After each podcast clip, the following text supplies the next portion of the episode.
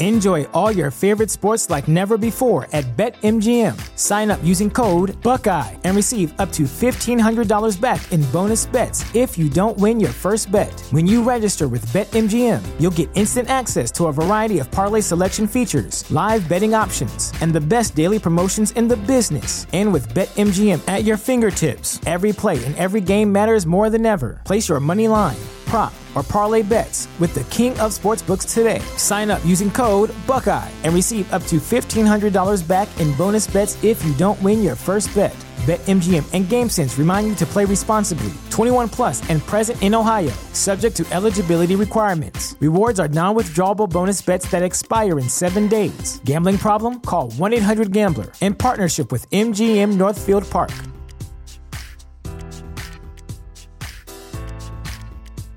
At Parker, our purpose is simple. We want to make the world a better place by working more efficiently, by using more sustainable practices, by developing better technologies. We keep moving forward. With each new idea, innovation, and partnership, we're one step closer to fulfilling our purpose every single day. To find out more, visit parker.com/purpose. Parker, engineering your success.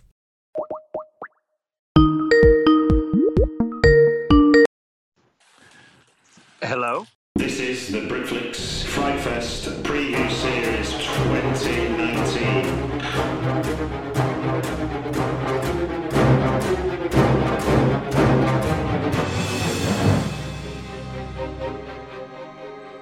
The Britflicks podcast comes absolutely free. So, can I ask a favour? I urge everyone to go over to my iTunes page, Stitcher page, SoundCloud page, or Spotify page, or whatever podcast medium you're using to listen, and please rate and review us. You can just rate us. They all have star meters, which can be clicked on in absolutely no time at all. Just click on it and you're done, and it'll be really helpful. Trust me. The higher the star meter, the more reviews we get, the more ratings we get, the more the Britflicks.com podcast goes up the charts. Please, please, please. Come on, I'm begging you now. Everyone listening, go to iTunes, Stitcher, SoundCloud, or Spotify pages, type Britflicks.com podcast, and rate us. And if you've got a little bit more time in your hands, why not review us as well? Just two or three words of praise will do the world of good. It's really simple and really quick. Now on with the show. Welcome to another Britflicks.com podcast, Frightfest 2019 preview series. My name's Stuart Wright, and today's guests are Samuel Gridley, hello, Hello. and Luke Kaile, hello. Hello there. Good afternoon, good evening, depending on when everyone's listening to this. Uh, it's good evening. In fact, we're both in the same zone. We're in the same time zone, aren't we? Yes, we are. We Which are. is freaking novel, I tell you. it is like I'm saying good afternoon to people as they're waking up and all kinds. So it's nice to be able to say good evening. It's nice the sun's gone down. London, can you cool down? Yeah, it's, it's, it's a nice evening in Soho, but it's been a bit hot today. Yeah. Yeah, yeah. It's it's sort of yeah. It's ironic though, wasn't it? The, the, the weekend it pissed it down for the entire for everyone as they get their days off work to be. Oh yeah, we, we had a barbecue. Oh, well that done. that was Yeah, it was the classic British barbecue, huddled under an umbrella, trying to avoid any raindrops. Good one, good one. Always the, keeping it real. Now we've not we've not come to talk about um, the weather of Britain nor outdoor eating. We've come to talk about your film Criminal Audition, which is having what premiere at Fright Fest? It's having its, its world premiere. Wow! Let's have a. There's only me here, so I can't. I can only be one audience. no, I, I, it's like, one clap's enough for us. We're very easily But, satisfied. but then you can multiply it afterwards, and it's all about the economy of it. You know, you can you can sound like an audience in post production. yeah, Indeed, indeed. If you think I can do that, then you've grossly overestimated my technical abilities. Um, I can talk, but me and computers, we, we they just do they just do what they want. Um, now, before we go into any detail, does one of you want to give us a brief synopsis to what Criminal Audition is all about? Yeah, so Criminal Audition is kind of like the X Factor, but for people that want to be criminals. And it's for people that are down on their luck, they don't have much going on in their life, and they think, well, maybe what I can do is just go to prison for a few years for somebody else's crime. I'll get the money. I might even get a bit famous, but I'm not guilty, and uh, well, I know that I'm not guilty, and then I'll be able to sort my money problems out. And then the criminal audition is the process of finding those people. And um, in our film, uh, there's a client that comes into this regular process that kind of turns it all upside down. Cool. Now, uh, you directed it, Sam. And, I did, yeah. And the pair of you co-wrote the film, yeah? Yeah. Yes, correct. Cool, yeah. cool. Right, well, we'll go into more detail on that in a moment. But Mm-hmm. first, it's the 20th anniversary of Fright Fest. So I'm asking all guests to tell me something from their 20th year that stands out in their memory. Yeah, well, uh, for me, uh, very much uh, straight away, and it actually ties in with, with criminal audition a bit, is um, around that age, well, exactly that, I was just finishing my, my master's in creative writing, and I was about to have to face the very real prospect um, of entering the real world uh, and trying to find a career in film, um, which was lovely and daunting. And the first thing I did was write a short play called A Criminal Audition. Um, so if anything, it was my 20th year was the beginning of a huge roller coaster ride of trying to create this. Wowzer. I actually Yeah. thought you were going to say I was going to prison. I just like, for some reason, I was thinking, wait a minute, this is too meta, this. If he just. yeah, in life, my- life imitates art. Yeah. And Sam? Uh, well, mine's not going to be as synchronous and brilliant as that. Um, but I, I was at my 20th year. I was in my first year at uni, hmm uh, studying film, Yeah. and I spent my 20th birthday with people I'd only met about two days before, two American chaps, and they were just, uh, yeah, that was just a regular kind of 20th birthday. But at the time, I suppose I remember that year being where I discovered that, you know, film's not just such a narrow kind of view. You know, it's it's uh, it's not just kind of the vertical slice of Nolan, Tarantino. It's kind of you know, it's Ozu, it's Kurosawa, it's Bergman as well. Um, and yeah, it just opened my uh, my view on on films. Was it out of interest? Was it was it film school suggest talking about these as examples of film, and then you're like, I've not seen these, I better watch them, or are or are your lecturers saying these this is like your book to read, watch this film? Well, I think for me, I'd always been so interested in films and just watched films constantly from when I remember, and probably watching films a bit too young for what to, to understand them and things like that. So I knew all these names, and I hmm. knew it was right to kind of know it in my kind of knowledge. Like, yeah, I know who Bergman is, but it's to really understand what they're actually doing and what they were saying, and and kind of I think a lot of people are are a bit kind of reticent because they think, oh, this is this is film history, and it, it, you're just telling me that it's good because uh, you think it's good, and I, I don't necessarily think it's good. But that's fine to not think it's good. You just should know what these guys were saying. Yeah, yeah, yeah. I remember. I remember being at a screenwriting class, and the person showing us started with Ligeti, and I absolutely hated it. And I was like, "What's the point of that?" And then spent the next three to four weeks with it on my mind. Yeah, By which point, obviously, I've com- I've now gone full circle on myself yeah, and realised it's a work of genius. Yeah, yeah, yeah. Yeah, I, I, I love coming back to, th- especially because I think I did kind of front load myself with lots of films and kind of buy them on DVD and, and watch them. You know, I, I think I definitely remember trying to make all my mates watch Yeah. Mean Streets. Yeah. And being like, well, of course it's brilliant. And I, and they didn't like it and me kind of not liking it as well. And then coming only a few years later and, and actually appreciating why it was good. And, and, um, yeah, I love that kind of rediscovery of things. Sometimes, I- some, I'm going to say sometimes it's a bit like um, like if you go to the Louvre and see the Mona Lisa, it can never be as as brilliant as knowing about it your entire life can make it seem. Absolutely. Yeah. Sorry, Luke, you were going to say something. Oh no, I was just going to say it, it similarly when I was learning film, my first thing was Lars von Trier, and uh, to this day I still struggle. So that that hasn't changed in my age. What what film? What film did you go in at? Uh, the Idiots. Um, Okay. Yeah, which uh, That was like his first. yeah, it's part of obviously when Dogma '95 was really being pushed out there with the musical instruments being played behind the camera, all these kind of things. But uh, yeah, very much struggled with that one. Very much struggled. I'd, rec- I'd recommend Antichrist. It is certainly one of my favourite horror films ever made. Yeah, I, I love that film. Yeah. I'll have to say I have not watched that, so maybe maybe there we go. I can I can give give uh, Lars von Trier another try. It's somewhat removed from the Dogma 95 filmmaking. Yeah, yeah. It's a lot more kind of slick and classical almost. Yeah. Indeed. Well, look, let's. Uh, that's our film. That's our film lesson done. Right, everybody, Yeah. put your pens down. Listen to these guys talk about their film. So let's start at the beginning. And obviously, you've given me the beginning with your twentieth year, saying that you wrote this this short this short play called Criminal Yeah. Audition. I'm presuming that's not a coincidence. Um, No. so so let's because what I like to ask people, and obviously given you did it as a short play first, where for you does the idea of auditioning to be a criminal come from? Where what was the kernel for you that sort of went, oh, I know, we're not going to commit that idea to pages. Yeah, so it was a bit of a weird one where I think coming out of uni, there is that panic. Um, how am I going to get into film? What am I going to do? I don't know anyone. Help me. Um, and I naturally just looked for competitions um, within playwrights and stuff.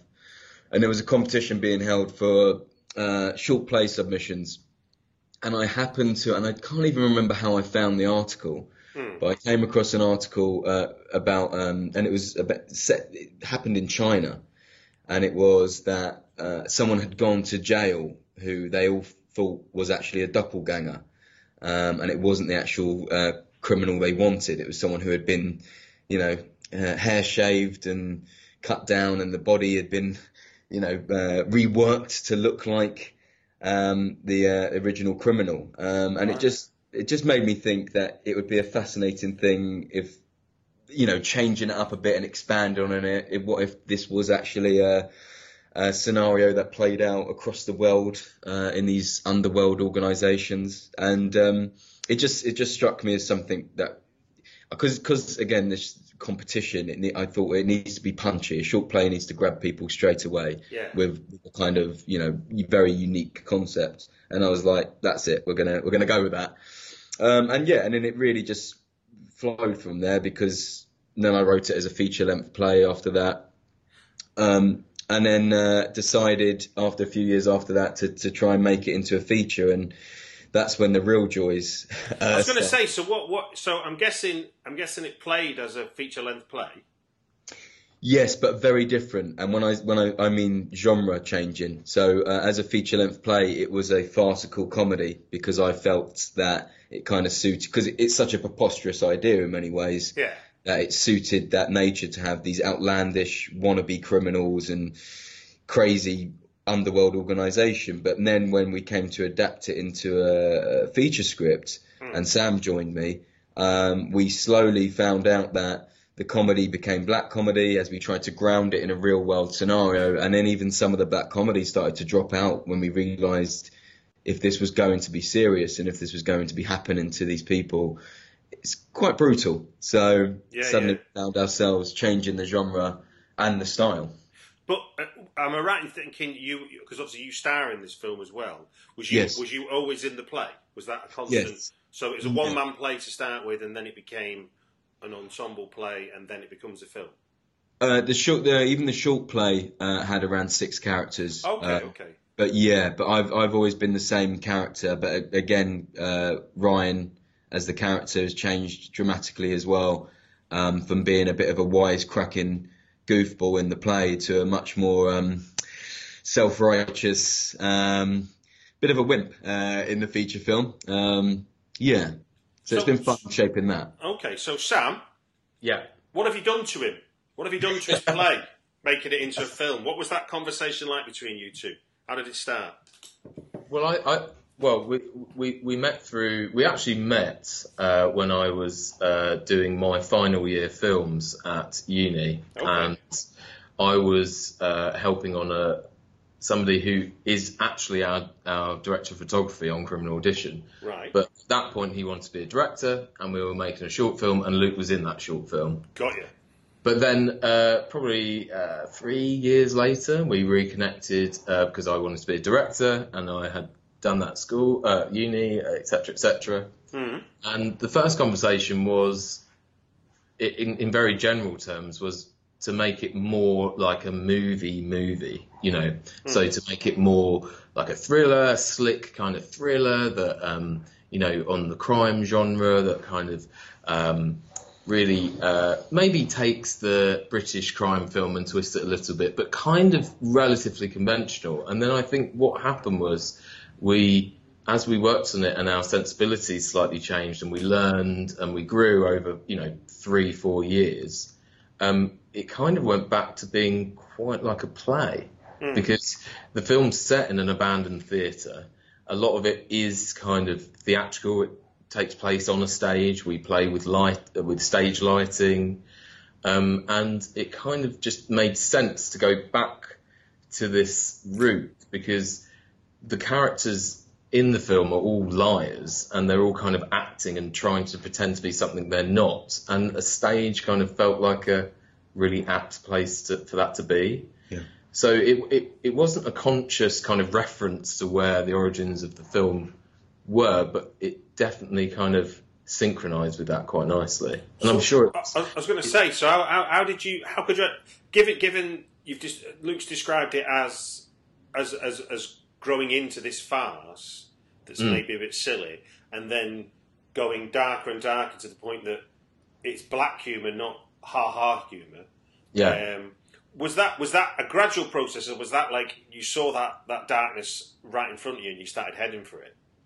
I, I think um, it- it's inherently dark because maybe in a play, um, this kind of concept of people giving up their lives and, and pretending to be criminals is for an audience what it is is it's it's kind of I you know I know it's not true. I can see it's theatrical. I know you know I've just had a glass of wine. I'm sitting down blah blah blah. And mm. obviously great theatre can make people think they're somewhere else. But I think when you commit something to film it's way more real way more grounded. And you're kind of saying that it's almost like it's fact and you're building a world where this happens and I think that um, therefore it just is inherently darker and That's really interesting, that because obviously Yeah. the nature of film is you have things like cinema time, don't you, where we can Yeah. we can move forward yeah and the clock can go minutes, hours, months, years, Hmm. even, and, and and as long as it flows as a as a narrative, we can we, we're already on. Yeah We can buy, which obviously that's that's beyond the limits of a stage play. Yeah, yeah, and everybody innately speaks that film language because we've all watched films like forever, um, our whole lives, and so I think that when we were approaching it, we at first we definitely were going for more kind of a, a thriller kind of genre thing, and then we kind of wanted to bring back the farce into it and kind of talk back to the roots from where it came from because it is absurd a mm. lot of what's going on. And the characters are larger than life and it's kind of I've always thought the film is if reality is kind of a line in front of us it's just stepping to the left. Mm. Like it's just outside of our own reality and um, you know, a, a lot of the technology is analog and it doesn't quite, it's quite chime with each other. And I, I think we're just kind of saying, this is a world where this happens, but we're going to, it is a real world for the time that we are watching the film. Yeah, got you. And also, you you because all the secrets can only be revealed, and um, we can only we can only know what people are prepared to share and or what they're hiding once it's revealed. It's it means you've got control of um, of how the drama pans out. So whenever it begins to make perfect sense or maybe get nearer to the line of normality, you can push it again and go, ah, no, we're still we're still the wrong side of reality, even though it feels real. Absolutely, yeah. And it's kind of like a rubber band reality where you can stretch it so far, but then you can always ping it back so that people actually feel for the characters and kind of understand what they're going through or um, where it's where those universal themes are kind of on the line, and then you stretch the rubber band in order to have fun. Where, Luke, where do you think where do you think this film is sort of morally? What judgment is it making? Um, I don't. I don't think we've really gone out to make uh, a flat out judgment because I think I don't want to delve too much into the characters and their choices, but one of the things we kind of allowed ourselves to do and not having much, um, I suppose, outside influence. A lot of a lot of films, even indie films, obviously have so many cooks mm. that there's always there's always someone that goes, no, we definitely need to make the overarching me- message this. Mm. Um, and one of the things we've kind of allowed ourselves to do, and you may have heard me earlier say, describe my character as a bit of a wimp and, and things like that. And Ryan could often be described as, as the central character in this. Um, so it was very tempting to, to, and originally some drafts did have him as a bit more heroic and a bit more upstanding and wanting to point out everyone else's flaws. Um, but what this has allowed us to do is kind of uh, dabble with characters, and we have villains who you'll hopefully watch the film and then question whether or not you actually support them a little bit. Um, we have our heroes who maybe you could say is Ryan, but really is he, or is he just maybe just living in a lot of hindsight? Um, and we had, so I, I, mean, look, the the one thing we, we, we do suggest in it is we do play on the idea of of money and, and how much money is is someone's life worth and are the uh, the one percent, so to speak. Um, are they able to just throw money around and, uh, bend people to their whim? Um, and that's certainly something that we we suggest and, and, and point out. And it and I suppose it it could have quite a lot of relevance to, to real world situations, and but maybe not as brutal as this, but um, certainly certainly in the way that people are led and manipulated uh, by the promise of money. Um, but yeah, like I said, I think we've really enjoyed creating characters that are grey, and I, I, think we had our industry premiere a few months ago, and one of the things I really enjoyed about hearing people uh, from the industry come out of the cinema afterwards was that I think everyone had different ideas about who they wanted to get behind, who they wanted to support. Um, and I think that's something that we definitely, maybe not in early drafts, but definitely in the in the later iterations of the script, uh, tried to achieve.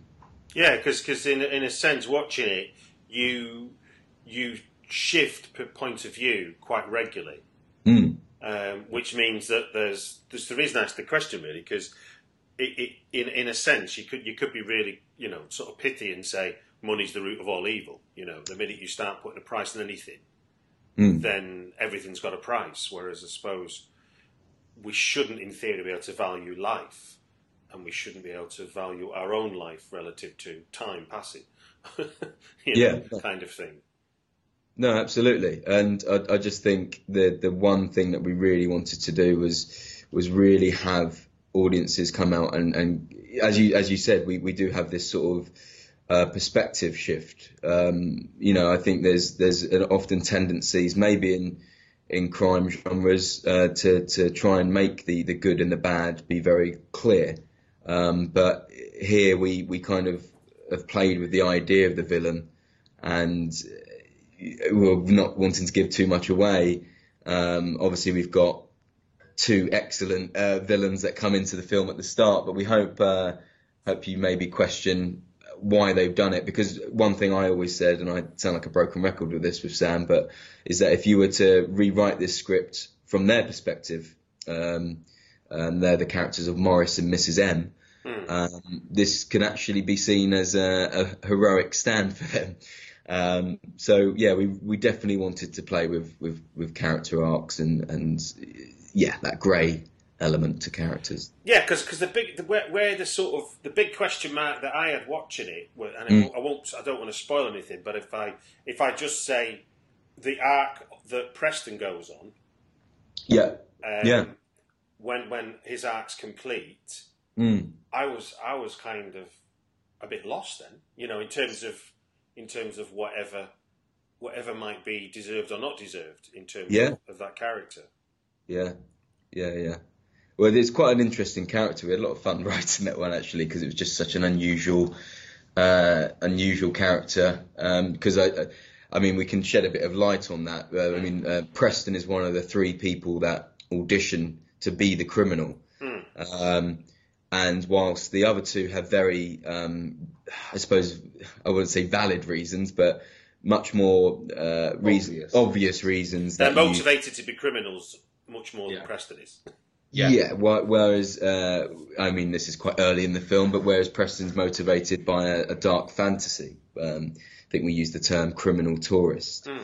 Um, and yeah, it's certainly a, a, a quite a fun, a fun character to create. Uh, Sam, do you want to? No, I, I, I was just thinking back to about that. Like, does the film have a message? And I think that I think that the film is kind of, you know, in a sense, a morality play, and often morality plays aren't telling you what you have to think, but they're giving you a question, and people come out asking what they would do in that situation. What would I do? How much would you have to be paid to do this, to do that? Would you go through with it? And you know, everybody comes up with certain conditions that they would they would do it. And so, our characters are people that have looked at that that morality problem and and thought, actually, do you know, what? I could ha- give this a little go. Hmm. Now it's it's a fair like you've already suggested. It's a fairly contained world that we watch Yeah. this film in, and you Yeah. mentioned your DOP already. And I was, what was your conversations like with Richard Osborne about the look and feel you wanted to achieve with uh, with Criminal Audition?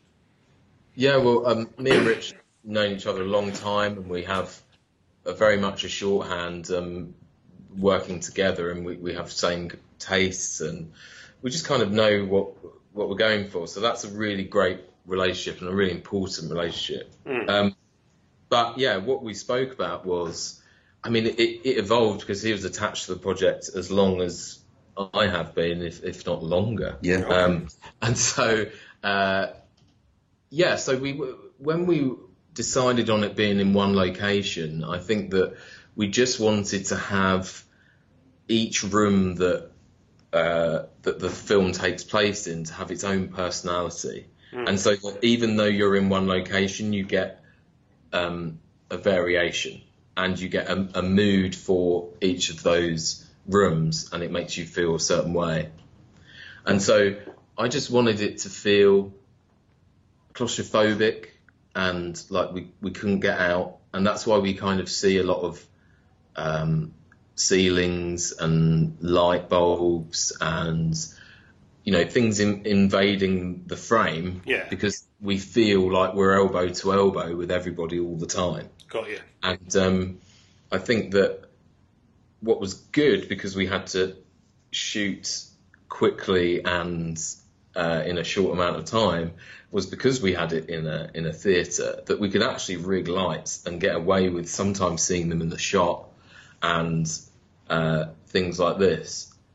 But also there was kind of a pivot in the story, and as we've alluded to, it's kind of uh, we we meet these people, and there is kind of a change in the film, and things start to go a bit wrong. And we basically didn't move the camera um, off the off the tripod, off the sticks, until that point. And so Oh, okay. at first, at first it was a very kind of controlled environment where William, who runs the auditions, is very much in control. And as it unravels, we get a bit more movement in the camera and we get a bit closer to people and we kind of get a bit of cabin fever. That was the general um, trajectory of our, of our thinking. Got you. Got you. No, it makes sense. Makes sense. Um, Yeah.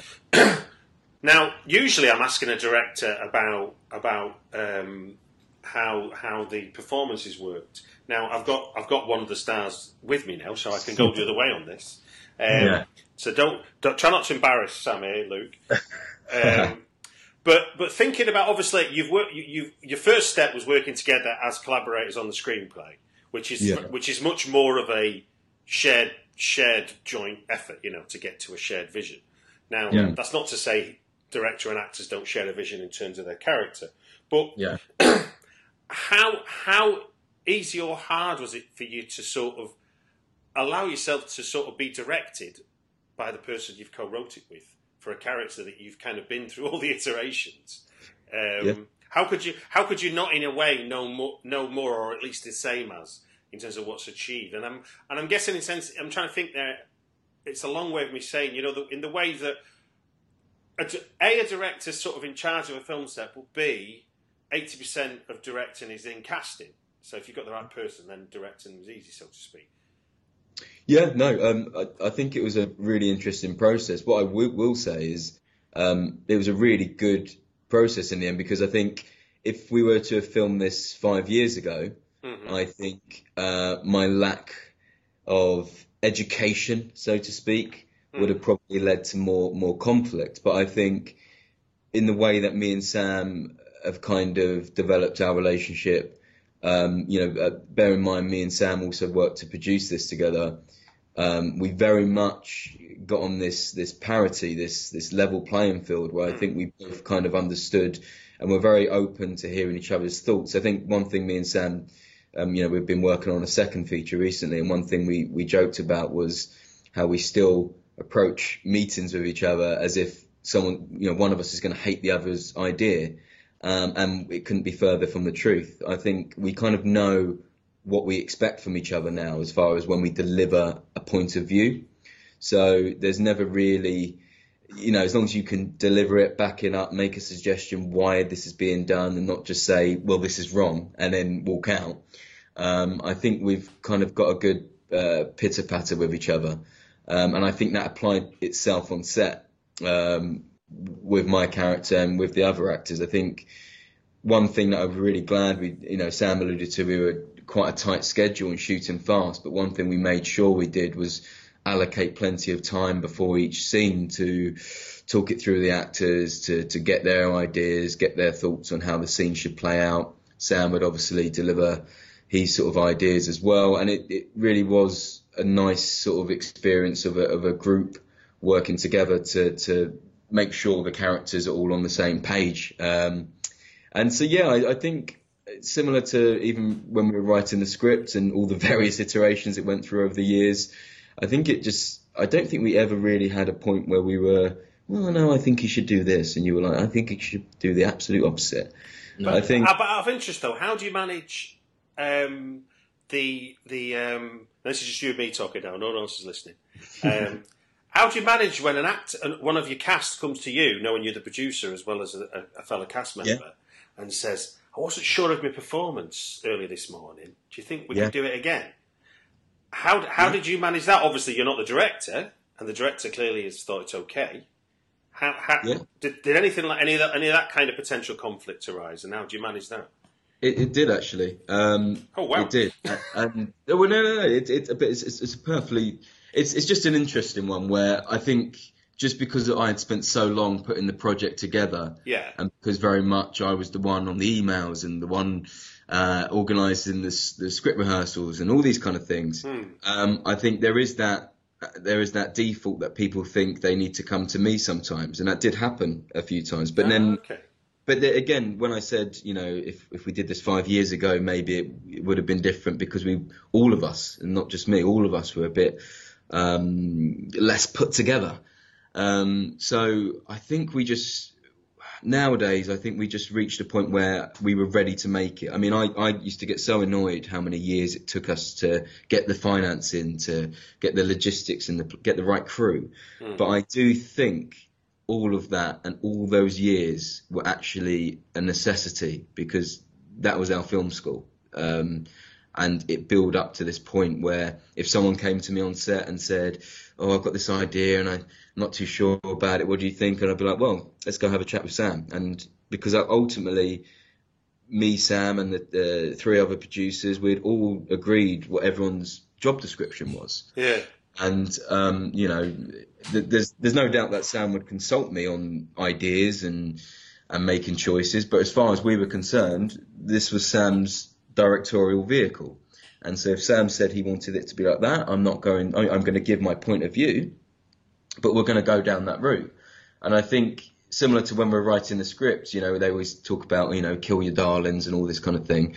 You do have to to let go. I mean, a lot of people have asked me since since we've sort of finally got this made, a lot of people have come up to me going, "Oh, can we have some advice? And how did you get this made? How did you go about all these different things?"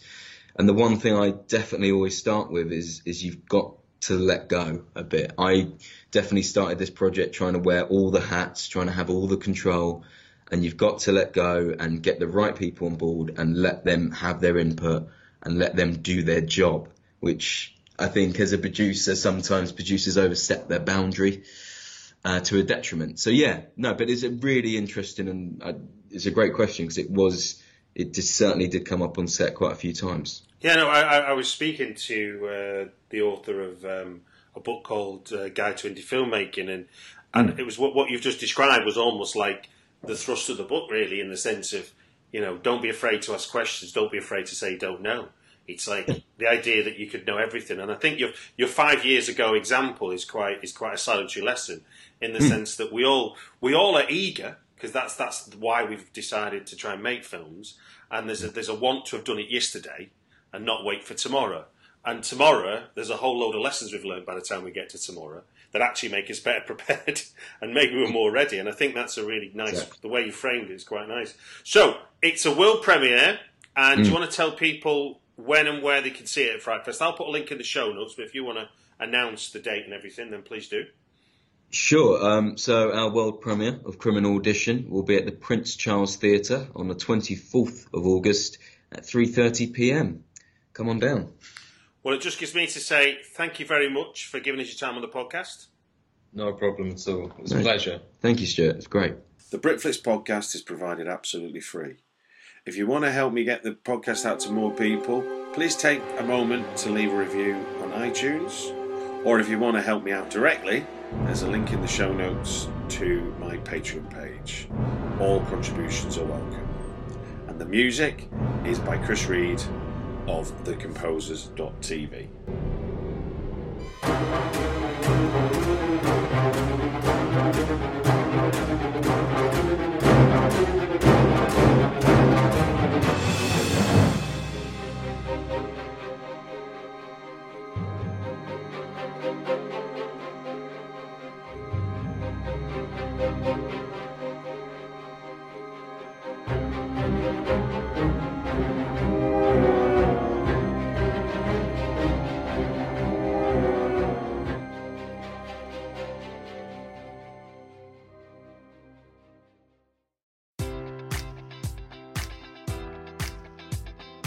Enjoy all your favorite sports like never before at BetMGM. Sign up using code Buckeye and receive up to $1,500 back in bonus bets if you don't win your first bet. When you register with BetMGM, you'll get instant access to a variety of parlay selection features, live betting options, and the best daily promotions in the business. And with BetMGM at your fingertips, every play and every game matters more than ever. Place your money line prop, or parlay bets with the king of sportsbooks today. Sign up using code Buckeye and receive up to $1,500 back in bonus bets if you don't win your first bet. BetMGM and GameSense remind you to play responsibly. 21 plus and present in Ohio, subject to eligibility requirements. Rewards are non-withdrawable bonus bets that expire in seven days. Gambling problem? Call 1-800-GAMBLER. In partnership with MGM Northfield Park.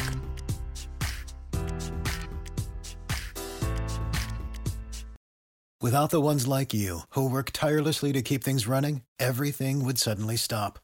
Hospitals, factories, schools, and power plants, they all depend on you.